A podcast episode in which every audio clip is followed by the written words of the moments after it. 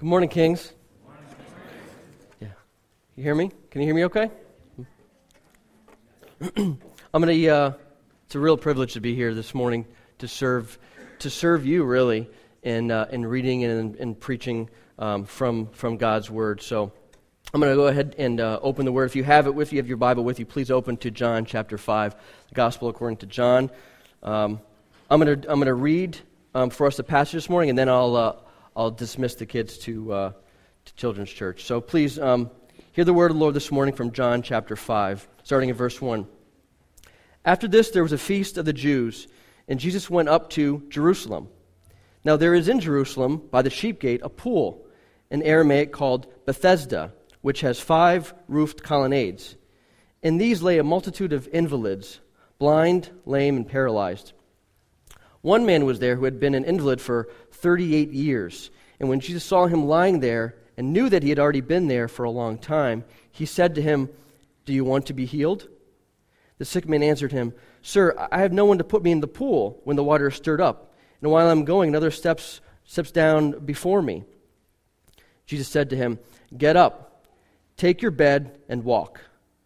And at once the man was healed, and he took up his bed and walked. Now that day was the Sabbath. So the Jews said to the man who had been healed, It is the Sabbath. It is not lawful for you to take up your bed.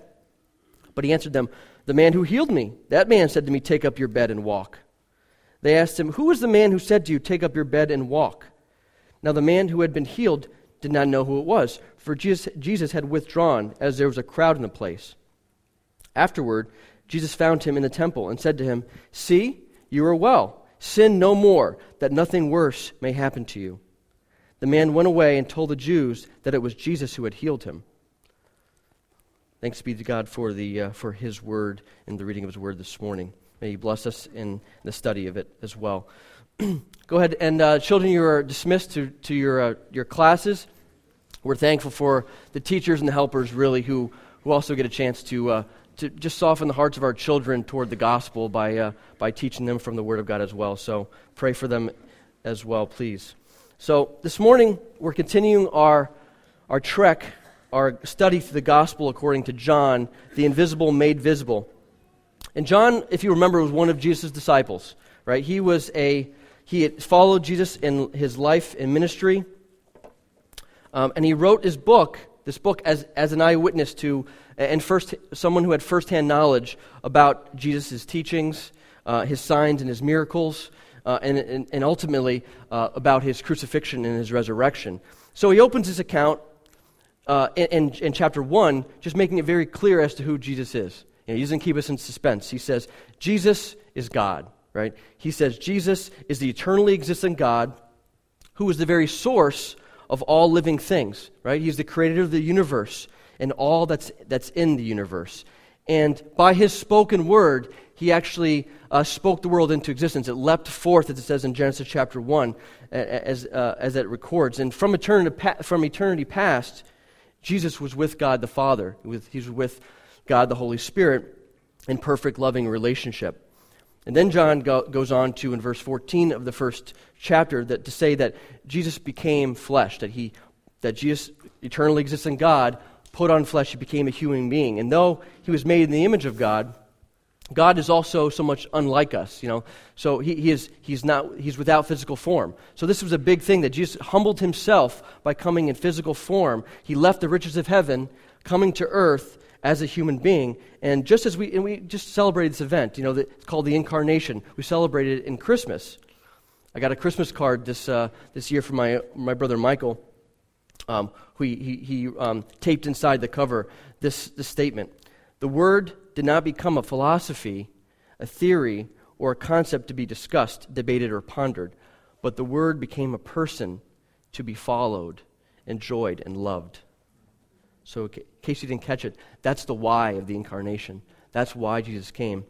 He came to be followed, He came to be enjoyed and loved. He came, Jesus came into uh, this dark world that had that's suffering the de- destructive effects of sin, and he came with the healing power of, the, of God's light. And this is why um, he says in, in uh, John 3.16, which is probably one of the most familiar, familiar uh, verses in the Bible. Um, For God so loved the world that he gave his only Son, that whoever believes in him should not perish, but have eternal life. But he also goes on to say, For God did not send his Son into the world to condemn the world, but that the world might be saved through him. Whoever believes in him is not condemned, but whoever does not believe is condemned already, because he has not believed in the name of the Son of God. And this is the judgment. The light has come into the world, and the people love the darkness rather than light because their works were evil. So while we typically stop at verse 16, it's really important that we understand the whole context of what Jesus is uh, saying in that, in that paragraph. You know, he, uh, it, to understand the thrust of what's being communicated in verse 16, it's important to know that, that God showed his love to the world, but that sin also must be dealt with. That God's love and compassion toward sinful human, human beings is inextricably connected to his intense hatred for sin. In order for us to be brought to life, for us to have healing, he must obliterate sin. Right? Sin that has so enslaved us and has entangled our hearts so that we would rather stay in darkness rather than being exposed to God's healing light. so that's really what our text is about this morning. Jesus shows compassion to a man by healing him from years of paralysis. But Jesus shows him the real depth, the real extent of God's love, because he shows him grace and mercy by calling him to leave his sin and calling him to believe in him. So we're going to look at the book, this, uh, this chapter this morning, Gospel according to John, chapter 5, uh, under three headings um, the cure, the controversy, and then the confrontation. So the cure, the controversy, and then the, the, uh, the confrontation. So let's first look at the cure, verses 1 through 9. Starting in verse 1 After this, there was a feast of the Jews, and Jesus went up to Jerusalem. So John begins this chapter by saying that there's some time has lapsed between uh, the end of chapter 4, when he heals the official's son, uh, and, and, his, uh, and this opening to chapter, chapter 5. Um, he doesn't really specify how much time has gone by. We don't really know. It could have been up to a year, maybe a year and a half uh, be- between the, these two events that are taking place. But what we do know is that Jesus has traveled from wherever he was now to Jerusalem for one of the, the feasts. And again, there's no specificity here. We don't really know what, what that feast is. It, you know, it could have been, could have been any number of feasts. Um, it might have been the feast of Passover, or Pentecost, maybe even the Feast of the Tabernacles. And the reason it could have been probably one of those three is because of those three, uh, all Jewish males were, mandated to come to Jerusalem for those. But it doesn't have to be one of those, it could have been any of them. Um, but either way, um, he's there. Uh, commentators are, are, are divided. It's interesting because even though John doesn't tell us what feast it is here, it does, he does tell us um, in chapter 6 and in chapter 7 some specific um, uh, uh, feast. The Passover is mentioned in 6, the Feast of the Booths is mentioned in chapter 7, but here we're just kind of left to wonder. The reason I think is just that it's not important. Uh, this is not, it's not really important part of the, uh, a, a, detail that needs to be really considered. But what's really important is that Jesus is here, right? That Jesus is here as, a, as one of the uh, devout Jews of his day. He's traveled to Jerusalem. He's traveled here for one of the feasts. Um, but interestingly, he's not here He's not amongst the crowds of people who are, who are feasting. They're not among the crowds who are at the temple, maybe celebrating and worshiping. Instead, we find him a, with a very different crowd of people. He's not even with his disciples. Disciples are not even named here. So he's, he's walked by himself, possibly, to this pool called the Pool of Bethesda. And John even goes so far to say exactly where this pool is located. It's located by the sheep gate. So if you were with us during our study through Ezra and Nehemiah during the summer, you know, that might that might uh, kind of ring in your ears, uh, the sheep gate. It was actually part of the surrounding walls of Jerusalem. And if uh, I won't go into a lot of detail, but if you remember, just basically uh, what happened there is that the Jews had been enslaved and, and they were under, under captivity uh, under the Babylonians for some 70 years. And then finally, at the end of these 70 years, uh, as God had prophesied, they were, their enslavement was, was lifted. And this king of Persia actually gave the Jews permission to go back to their homeland, they go, to go back to, to, to Jerusalem. And he actually paid for their, not only for them to go, but he paid out of his coffers for them to actually build the wall. So he, he financed this, this building effort. And so, um, so that's so. If you want to hear more about that, it's it's great. Uh, check check out on our on our website the uh, the Gospel according to Ezra and Nehemiah. So, but one thing I want to point out about that, the reason I, I bring that up about the sheep gate is because I, I just want to get you some some understanding about what's what was kind of going on about 450 years earlier, prior to this event in chapter 5, is that this area, the sheep gate, and maybe around this pool area, was at one point a hot spot for worship, for celebration. Uh, when the project of, uh, was finished, completing this wall, building the wall, uh, they were consecrated by the priests. And then we hear that there's this, there's this procession of, of, of, choirs that's singing and worship that's actually atop these walls. And they're, and they're proceeding around the walls and marching over them, even over the gates, including the sheep gate here. So uh, Nehemiah chapter 12 says this The other choir those who gave thanks, uh, who gave thanks went to the north, where we're kind of where we're at here, north of Jerusalem, and I followed them with half of the people on the wall above the tower of the ovens to the broad wall, and above the gate, the gate of Ephraim, and above the gate of Yeshana, and by the fish gate, and the tower of Hananel, and the tower of the hundred, to the sheep gate. And they came to halt at the gate of the guard, and they offered great sacrifices that day, and rejoiced, for God had made them rejoice with great joy. The women and children also rejoiced, and the joy of Jerusalem was heard far away. So the sheep gate in, this, in, in the surrounding area had this history, this history of singing and celebration and, and God centered worship and sacrifice. And, the, and, and, this is where uh, the temple was near this area where it's located, where God had actually was meeting with his people right, at the temple. And they were, and the sacrifices were being offered here. So this, you could almost call this area really the, the worship district of Jerusalem in a sense. So, so contrast that, that imagery of singing, rejoicing, and, and worship with now what's going on in our, with our scene this morning. In, in the very shadows of the scene, we see this pool, the pool of Bethesda, which has a very different atmosphere. I mean, um, again, verse 2, let me read verse 2 through 8. Now there was in Jerusalem that by the sheep gate a pool in Aramaic called Bethesda, which had five roofed colonnades. In these lay a multitude of invalids, blind and lame and paralyzed. One man had been there for 38 years.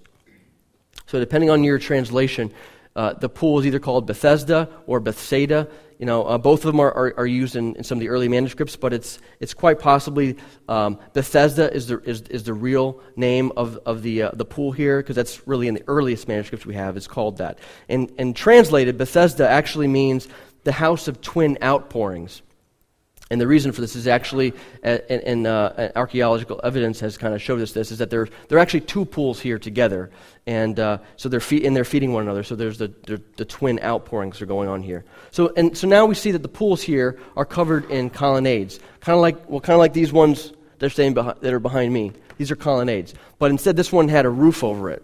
And it was this roof that was sheltering the people, the pool, and also the people that would be underneath the pool from the scorching heat, maybe from rain like we had this morning. Um, so it was to kind of keep the weather out. Um, so, but instead of finding here under the shelter a bunch of people lounging around, maybe like at a resort, that kind of thing, we instead we find the place is packed with, with all these, these people with various disabilities uh, and, and, ailments. Uh, and they're all huddled, huddled together under, under the pool. But um, so the question is, why this pool, right?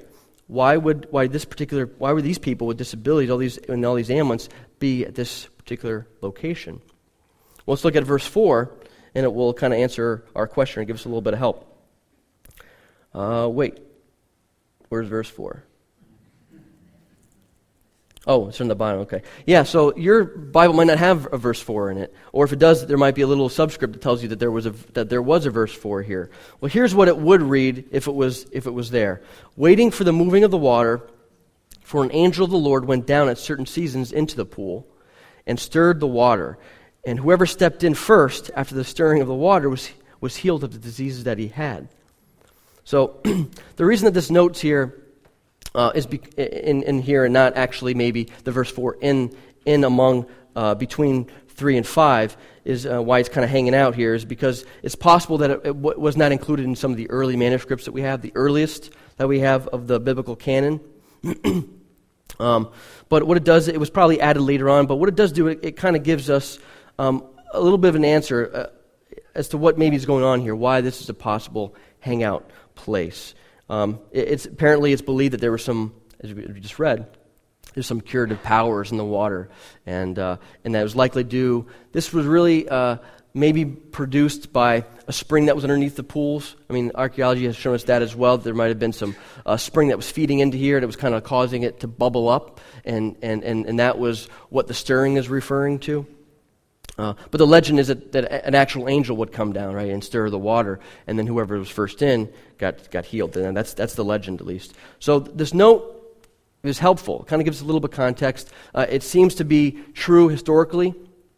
Um, but but what's, what's good about this is that why we can almost kind of leave it behind in some sense is because it's not really uh, it's not really necessary. Uh, the, the, the, passage itself is not, de- is not dependent upon this verse being here or not. Uh, what, what, this, what it's really about, what the main thrust of this, of this, this, uh, this passage that we're looking at today, is not about the, the legend of the, of the water. It's about the main focus on Jesus, right? That Jesus is the main character. He is, Jesus is God, and Jesus alone has the, the power, possesses the power to heal the human body and the soul and, his, and, and the human soul as well. So picture this, right? It's feast time in Jerusalem. There's a lot of people, crowds of people coming in. You know, Jesus is among all these people uh, that are surrounding this, uh, this worship district. Um, there a lot of people probably right now at, at the temple at, this, at, the time this is taking place. And then just a few block, blocks away from the temple and what's going on there is a whole different crowd of people. Right? People who are suffering you know, in misery from incurable disability. Some of them maybe were lifelong disabilities. Some of them maybe were kind of fresh, uh, so they were new, new recent um, uh, ailments or recent um, things that had happened to them. So they're all lying around this pool, and they're and they're it supposedly has some curative properties to it and power to, that they're they're placing their hopes in. And, there's, and think of this too. It's crowded, and there's no public bathrooms at this time, right? And unless they had some help getting somewhere, I'll leave it to your imagination. So it's pretty, it's probably really smelly, putrid smelling there. So get that, get that picture. And then, amongst this, in this, this situation, this this scene, we have Jesus walking in, right? In this place of desperation and misery and hopelessness and superstition, Jesus walks in. And so think about that for a moment, right? Isn't that just like Jesus, right? For him to, to, to make his way to the lowliest of places among the people who, are, who need his grace most? Isn't that, that, uh, isn't that just like our Savior to do that? Let's continue to, to, uh, to verse 5. One man who was there had been there, an invalid for 38 years. When Jesus saw him lying there, knew that he had already been there for a long time, he said to him, Do you want to be healed? And the man, sick man, answered him, Sir, I have no one to put me in the pool when the water is stirred up. And while I am going, another steps in before me. so we're not really given much about what the, the, what the disability is here that this man's going through, that, that he's suffering from. We don't have a detailed diagnosis of what's happening. But what we do know clearly is that it's utterly debilitating, right? He can't, he can't get up, he can't get to the pool. He's been He's been paralyzed, we know, for 38 years. Can you imagine that? I don't want to make anybody here in the room feel old, but that's longer than I've been alive. You know what I mean? So, I mean, so this is a long time. You know, he's, he's been in this, in this state for, and he's not getting any better, right? There's, there's no wheelchairs to get him around. There's, there's no physical therapy that's going to help him. And there's no prosthetics that, that are going to aid him. Instead, he's got the only thing that he can, that he has to support him in his situation. And that's the, he's pinning his hopes on this one superstition, right? This, this local superstition. And, and what's interesting is that he's got a hold of this, and yet he's in Jerusalem, right? Among the people of God, the, the people that God had called to himself to be his people, the people that, he, that his Shekinah glory was, was, was shown and was, and was among in the temple that he had, he had called to himself, the, the, the, the city that was supposed to be the light on the hill to, the, to all the nations. And yet he's got His, he's pinned all of his hopes instead on this, this fairy tale that he's got. So look at verse 6 now. When Jesus saw him lying there and knew that he had already been healed, that he had been there for a long time, he said, Do you want to be healed? And the sick man answered, Sir, I have no one to put me in the pool when the water is stirred up. And while I'm going down, another uh, steps down before me. So Jesus says, approaches the man. Right? This man's not going anywhere. We know that. So Jesus instead approaches him, and he doesn't speak to the entire crowd. He just goes to this one man. It's this one paralytic. And here, I think it's important to, point out what I think what, uh, what John is wants us to know. He wants us to get a glimpse at God's sovereign grace and, the, and, and, the, and just his approaching of this man. He chooses a man not based on anything that he's done, the man has done, or that he's earned, but it's strictly by God's sovereign grace that he approaches him. And it says that Jesus immediately knows what's going on. He knows all there is to know about this guy. He knows that he's been in this condition for 38 years. So there's something very supernatural going on even before Jesus utters a word to this man. You know, we get a glimpse into his sovereign grace, we get a glimpse into his omniscience, his all knowing power, right? Is being displayed right in this text, right? Even before he says anything. But what's interesting is that even though that Jesus is God in the flesh, he came in the flesh, uh, and he knows everything that there is to know about this man, he still asks him a question. He still says, Do you want to be healed? Right? So, why would Jesus even ask anything at all? If he already knew everything, he knew his condition. Why didn't he just heal the man? Right? Why didn't he just, why did he even ask this particular question, right? I mean, it might, it might have even been a little off putting to this man. You know, you know, of course I want to be healed. Why are you asking this question? But uh, John MacArthur, I think, has some great insight as I was doing my study. Uh, I read this. He says, quote, the Lord's question seems strange. Obviously, obviously, the man wanted to be cured, and he would not have, or else he wouldn't have been by the pool in the first place, right? But Jesus never engaged in flippant, idle conversation. His question served several purposes. One, it secured the man's full attention, and then it focused on his need, offered him healing, and communicated to him the depths of Christ's love and concern. But the man failed to grasp the weight of Jesus' offer. End quote. So some commentaries actually think that, that this man uh, didn't even really want to be healed at all. And that's kind of what the, what the driving point behind Jesus' question was, is, is to make him see that, you know, do you even really want to be healed? Um, this guy uh, is, is, he might have been bitter and rude, uh, maybe crude and very unlikable character. Maybe that's why he didn't have anybody here to help him get into the pool in the first place. Um, and so maybe his, so then maybe his answer to Jesus is just uh, some kind of manipulative plea to try to get him to pick him up and put him into the water. So that's, that's, one, that's one way that, that, uh, that he, he could have been responding and that what's going on with the man. Other, others, um, commentators think that the man was actually very different. He was very he was diff- he was desperate in his dependency. You know, similar to the man uh, that we read about in chapter four, whose son was about to die. And he was, he was just in, in, in, desperation. He had nowhere to turn for hope. And so instead he clings, clings to the superstition. So we, we do know that much is clear, is that he is, he's still latched on and clasping on to that fairy tale that he's bought into. I think it actually could have been, I don't think either or, it might have been a little bit of both. I mean, I think there's, there's not necessarily, um, he could have been both bitter and, and at the same time uh, desperate. I, don't think, I don't think they're mutually exclusive. Uh, maybe that's the reason why he, he, continues to go to the pool year after year. And think about it. I mean, he's returning all the time. He's never seeing anybody healed, uh, really. Um, he's never made it in.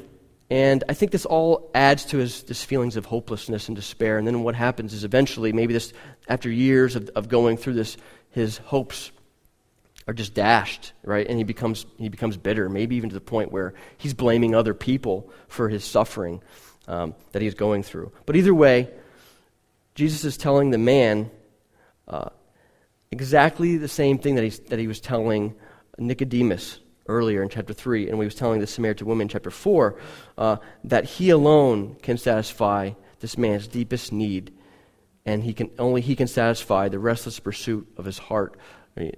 So that's what's being communicated in this conversation, in, in, the, in the question. That's exactly why Jesus heals this man. So in verse 8, you read, Jesus said to him, Get up, take up your bed, and walk. And at once, at once the man was healed. And he took up his bed and he walked. So think uh, 38 years of atrophy has, have gone through, and all this de- degradation that's going on in this man's body, and it's cured in an instant, right? Not over the course of several months, not, all, not with proper exercise, uh, maybe diet and physical therapy, not even, even in a matter of minutes, but it's complete healing by a single command of Jesus uh, that comes from Jesus, and in an instant he's healed. And notice also the, the, the order of events, right?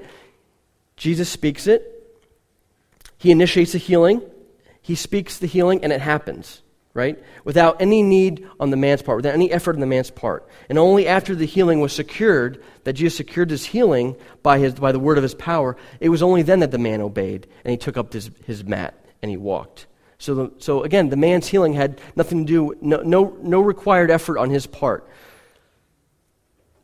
So, I think the same thing we can be said about salvation. Salvation itself is not based on any merits of our own or how we can persuade God to give us favor. Instead, salvation is rooted solely on God's grace and His grace alone. So, and, and just as this man, we're paralyzed, paralyzed by sin. Actually, much worse than that, we're actually dead in our sins, dead in our trespasses, and yet God still approaches us, doesn't He? And He breathes life into our hearts. Ephesians 2 4 through 9. But God, being rich in mercy, because of the great love with which He loved us, even when we were dead in our trespasses and our sins, He made us alive together with Christ. By grace you have been saved, and raised up, uh, raised us up with Him, and seated us with Him, with Jesus, in the heavenly places, so that in the coming ages He might show the immeasurable riches of His grace and kindness toward us in Christ Jesus. For by grace you have been saved through faith, and is not by your own doing, it is the gift of God, not of any works, so that no one may boast. So that's, that's something that, that uh, the religious leaders unfortunately didn't understand in God's in, in Jesus' day. So let me uh, let me move that. That kind of segue into my next point, which is the controversy.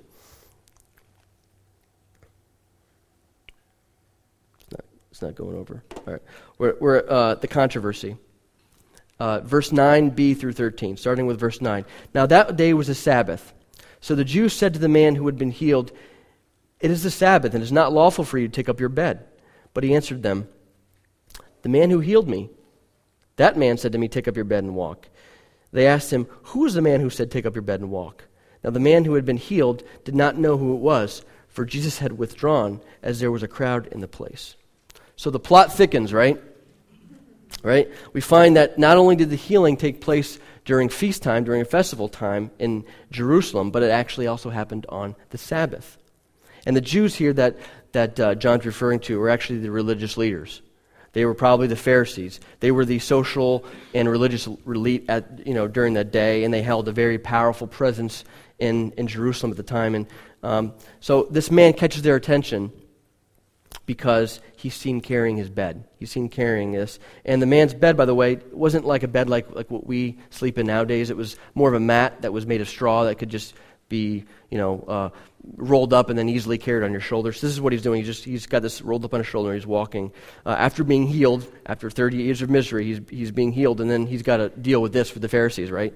So the Pharisees notice this man's and they confront him, and with one of their religious laws, and he says, which is no carrying anything on the Sabbath. Don't carry stuff on the Sabbath day.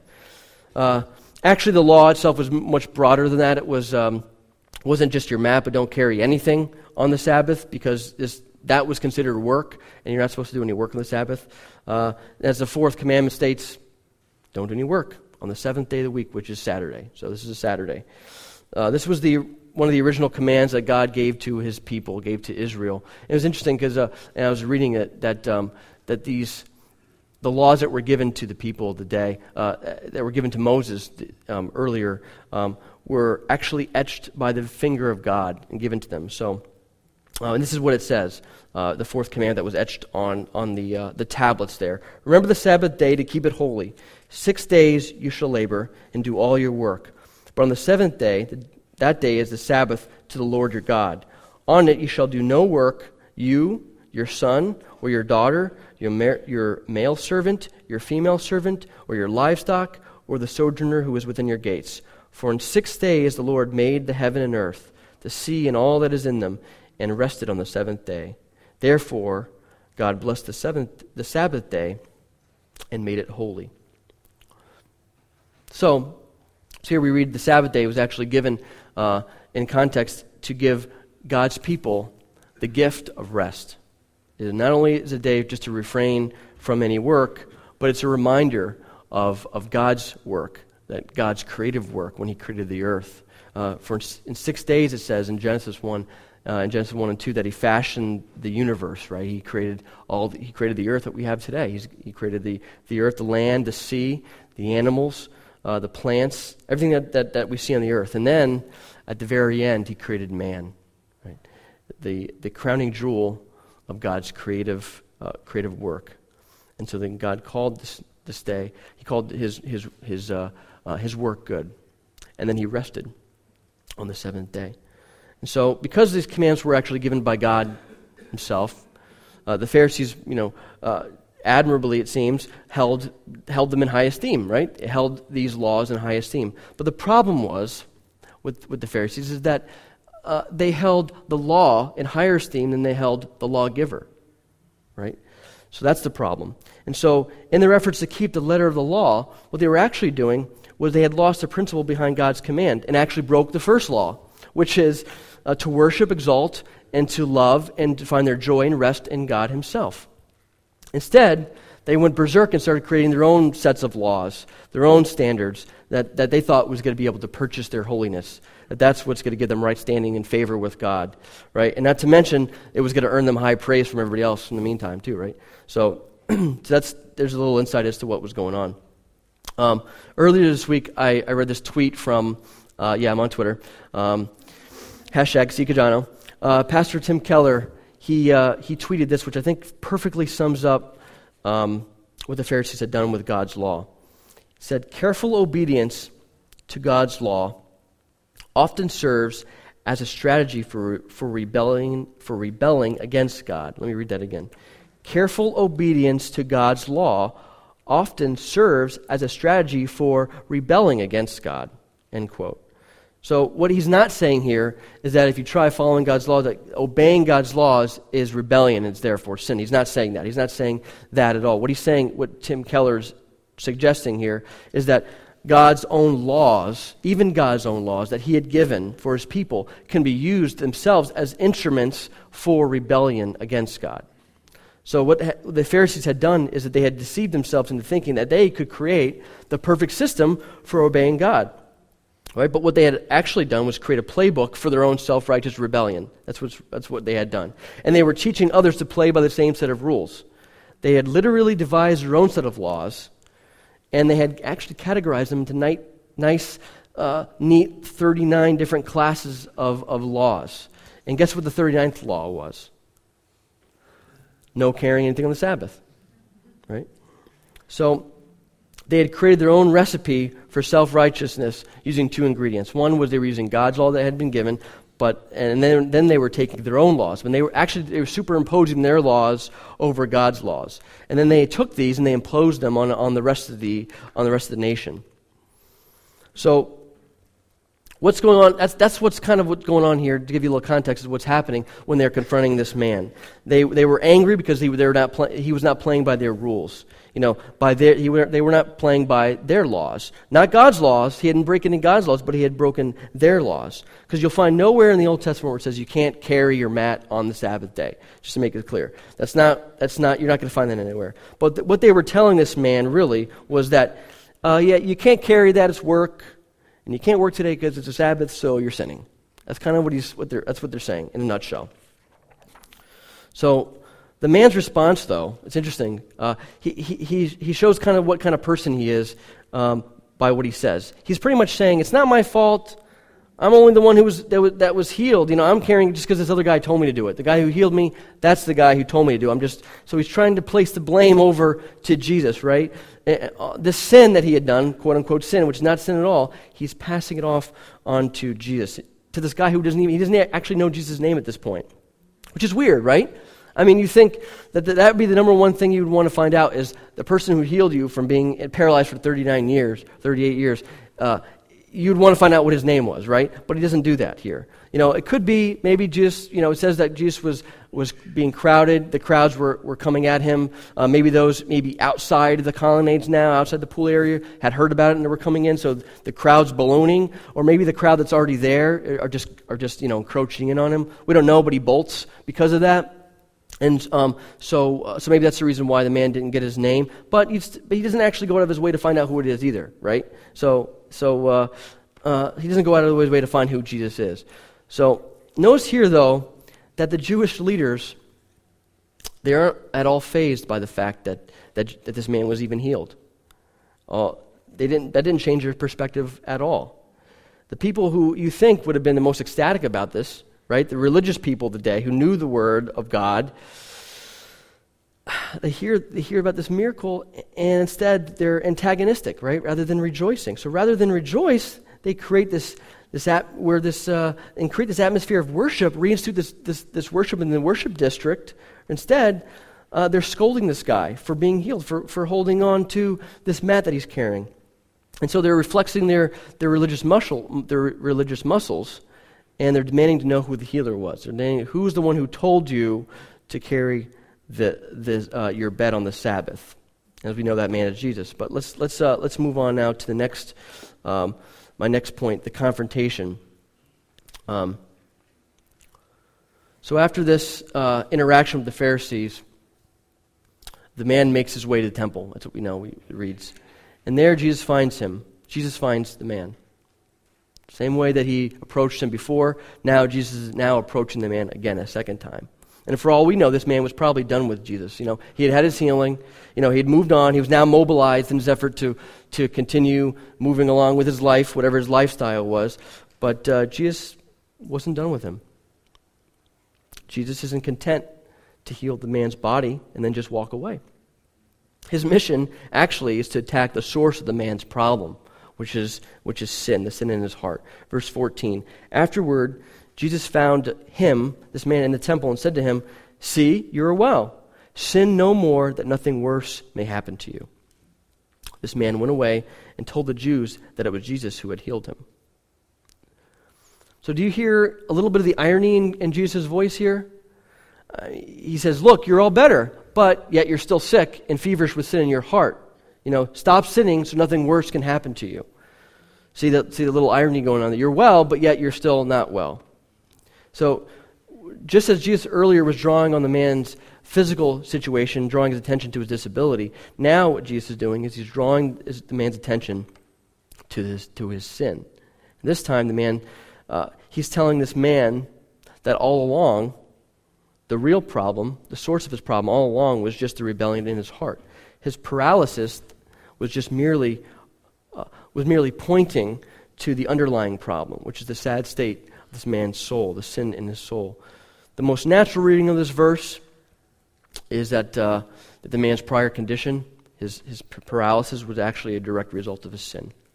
And so and that's why Jesus is saying, he's telling him that if, you, if your pattern in sin continues, if you keep on sinning, something worse awaits him. Something worse awaits him. The immediate context is your sinning is leading you toward worse consequences physically, uh, worse than what you had gone through in the 38 years prior to your healing. Jesus doesn't say what that is. Uh, it's hard to imagine what could have been worse than 38 years of paralysis, but what he's saying is, in the immediate context, is that you're facing physical suffering that's a direct result of your sin, and, and, and your consequences are going to be worse than was before. So this raises the question then. Let's take a step back for a minute. And we have to deal with this, what, what Jesus is saying here. Is physical suffering, then, is it a direct result to personal sin? And the answer really is yes and no. Right? In this situation, for this man, the answer is yes. Jesus is clear that there is a direct cause and effect going on here, and that the sin is the cause, and the result is his paralysis earlier, and then something worse that awaits him later if he does not change. The cause of the suffering was sin. Again, like I said, the cause of the suffering was sin. So he's saying, stop sinning. So something worse doesn't happen to you. Your, your condition doesn't get any physically worse. We know that, that there's a cause and effect. We know this rule of cause and effect. You know, we see it all the time. You know, you drink too much alcohol, you're going to wreck your liver, right? If you keep on smoking, you're going to char your lungs. So there's, there's that going on. There's, a, there's certainly a cause and effect that we can relate to in uh, just in the way that we live our lives and what we understand uh, living in, the, in, in, on earth in this universe. But there's also a, sense in where there's a general sense in which all suffering that, that goes on in the world is the result of, of sin. That all physical suffering is, is, is a result of sin, sometimes right? Sometimes God uses suffering also, though, to, to discipline us, right? Um, in the Corinthian church, for instance, you know, we read about some people who were getting sick, and they were actually dying because they were taking the Lord's Supper unworthily. You know, they were using the Lord's Supper to get drunk, uh, you know, to uh, you know, to get to fatten themselves up, and they were, you know, pushing others aside, and they weren't coming together and communing together as the people of God should be doing as the church. And so what happened was the Lord brought discipline uh, on them for their. He brought physical sickness, and he also brought on in death. Ananias and Sapphira in, in Acts chapter five, where it says where they were actually slain by God in an instant they, because they lied to Peter and to the Holy Spirit. So Scripture does teach that there is not only a general sense in which we, uh, we suffer because of, of sin in general, general uh, terms that we experience, and that's why we experience emotional, physical, psychological breakdown, and then eventually death. But Scripture all teaches that, um, in some sense, in some cases, uh, that, that uh, personal sin um, does result in um, suffering. But it's not always the case. Right? I want to make that clear as well, that it's not always the case that when we experience suffering and when we see somebody else experience suffering, that it is a result of a personal sin. Let's listen to what Jesus has to say in John chapter 9, which we'll get to in a few weeks. Jesus says, uh, John writes this in John chapter 9. As he passed by, that's Jesus, as he passed by, he saw a man blind from birth. And his disciples asked him, Rabbi, who sinned, this man or his parents, that he was born blind? And Jesus answered, it was not this man that sinned, or his parents, but that the work of God might be displayed in him. So Jesus is very clear that in John chapter 9, in that circumstance, that this man's blindness was not a result of any personal sin, but instead his blindness was actually, and, and his subsequent healing was meant to open the eyes of the world and to his disciples right there, and to this man at the time, um, at the, to the majesty of Jesus Christ. And that's exactly the same thing that this man is doing, uh, that, that, Jesus is doing for this man in John chapter 5, that he's opening his eyes up to the glory of God. And Jesus is, is revealing the man's sin and his, and his need for spiritual healing. And then Jesus is showing him, he's showing this man himself. He's showing Jesus that uh, he is the source of healing, that he is the source of life. And like we learned last week, Jesus' miraculous signs were not meant to be um, taken as ends in themselves, but instead they were meant to lead people, lead us back to faith, lead us to faith in Jesus Christ. There's one other thing I want to point out um, in this, in this uh, particular verse is that um, Jesus' warning in the immediate context was about physical suffering. But Jesus was, was also warning this man ultimately about the eternal consequences of unrepentance and the eternal consequences, uh, which is hell, which is eternal uh, condemnation. He was confronting the man's unwillingness to repent, and he was warning him that, that, uh, that the punishment that was waiting for him was worse than the, than the, than the discipline, than what he was ref- that he experienced in his paralysis. This is, this is a very tough word that Jesus is communicating to this man. It's tough, but it's also very gracious, right? Jesus is not content to simply heal this man and, and move on. He wants, to, he wants to heal this man from his spiritual paralysis. And that's exactly what Jesus is offering to us as well. Is Jesus calling you to stop a particular pattern of sin? Uh, is, he, is he asking you, is he, is he commanding you to give up those things in your life that are causing you unnecessary pain and agony? You, you may even know you're wrong. You know, you know that you're living in sin, but you you're content to continue to soak in your sin. But is God asking you today instead, do you want to be healed? Do you want to be healed? If so, if so, repent and turn to Jesus. That's what he's saying. Maybe God is calling you to drop some of the superstitions that are going in your life. You know, it's easy to pick on this man's superstition, right? Yeah, come on, really, angels are coming down, they're going to stir up the water, and the first man in gets healed, right? It's, it's very easy to, to pick on that because we know that, that that seems ridiculous to us. But what about the things in your life that you're resting your hopes on? You know, what are the, what's the overarching focus of your heart? What hopes and, and dreams are the objects of, of your attention and your affection? I'm going to tell you, if it's not God, then it's an idol, right? What's an idol? You might ask. I mean, we talk about this all the time here at Kings about about uh, um, how we are, are the heart of, of us of human beings are idol factors. We, we, try to create anything and everything um, that's going to supplant God, so that we can find our satisfaction in something other than Him. Uh, Tim Keller does an excellent job in defining what the idolatry is in his book Counterfeit Gods. He says this quote, "What is an idol? It is anything more important to you than God." Anything that absorbs your heart and imagination more than God. Anything you seek to give you what only God can give. An idol is whatever you look at and say in your heart of hearts, if I have that, then I'll feel my life has meaning. Then I'll know I have value, and then I'll feel significant and secure.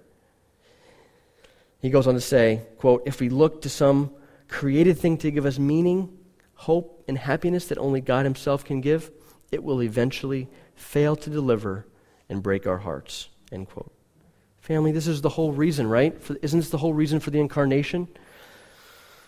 This is what Jesus coming to the earth was all about. That Jesus left the splendors of heaven, where from eternity past he enjoyed perfect, loving communion with the Father and with the Holy Spirit.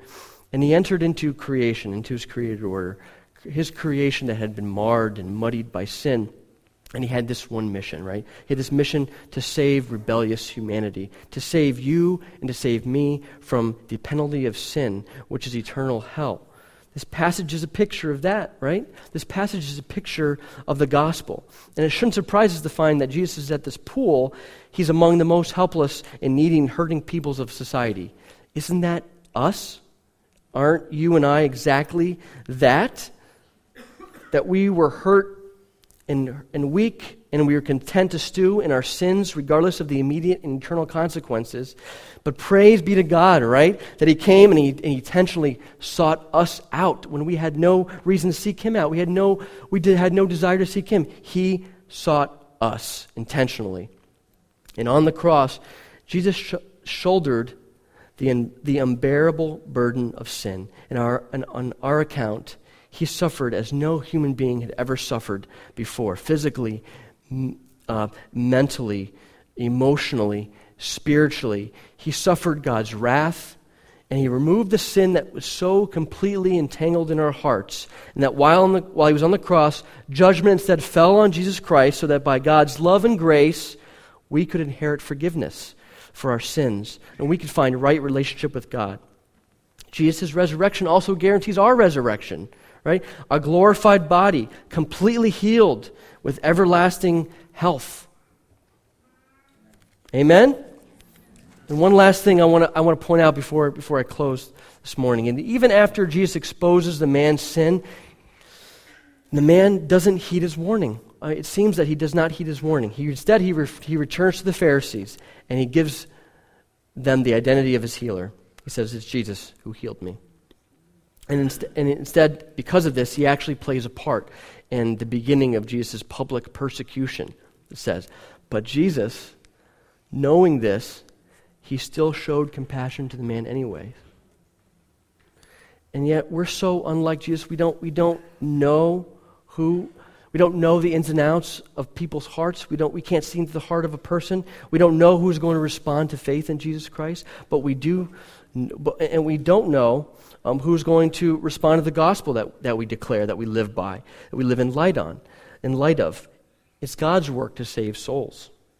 But as a church, it's our mission to show mercy, to show grace, to everyone. And it's our privilege, I say it's our privilege as God's people, as His church, to proclaim the love of God, to put on display God's glory, His beauty, His brilliance, His infinite worth, and to do that for a world that's full of people who are suffering the fatal effects of sin.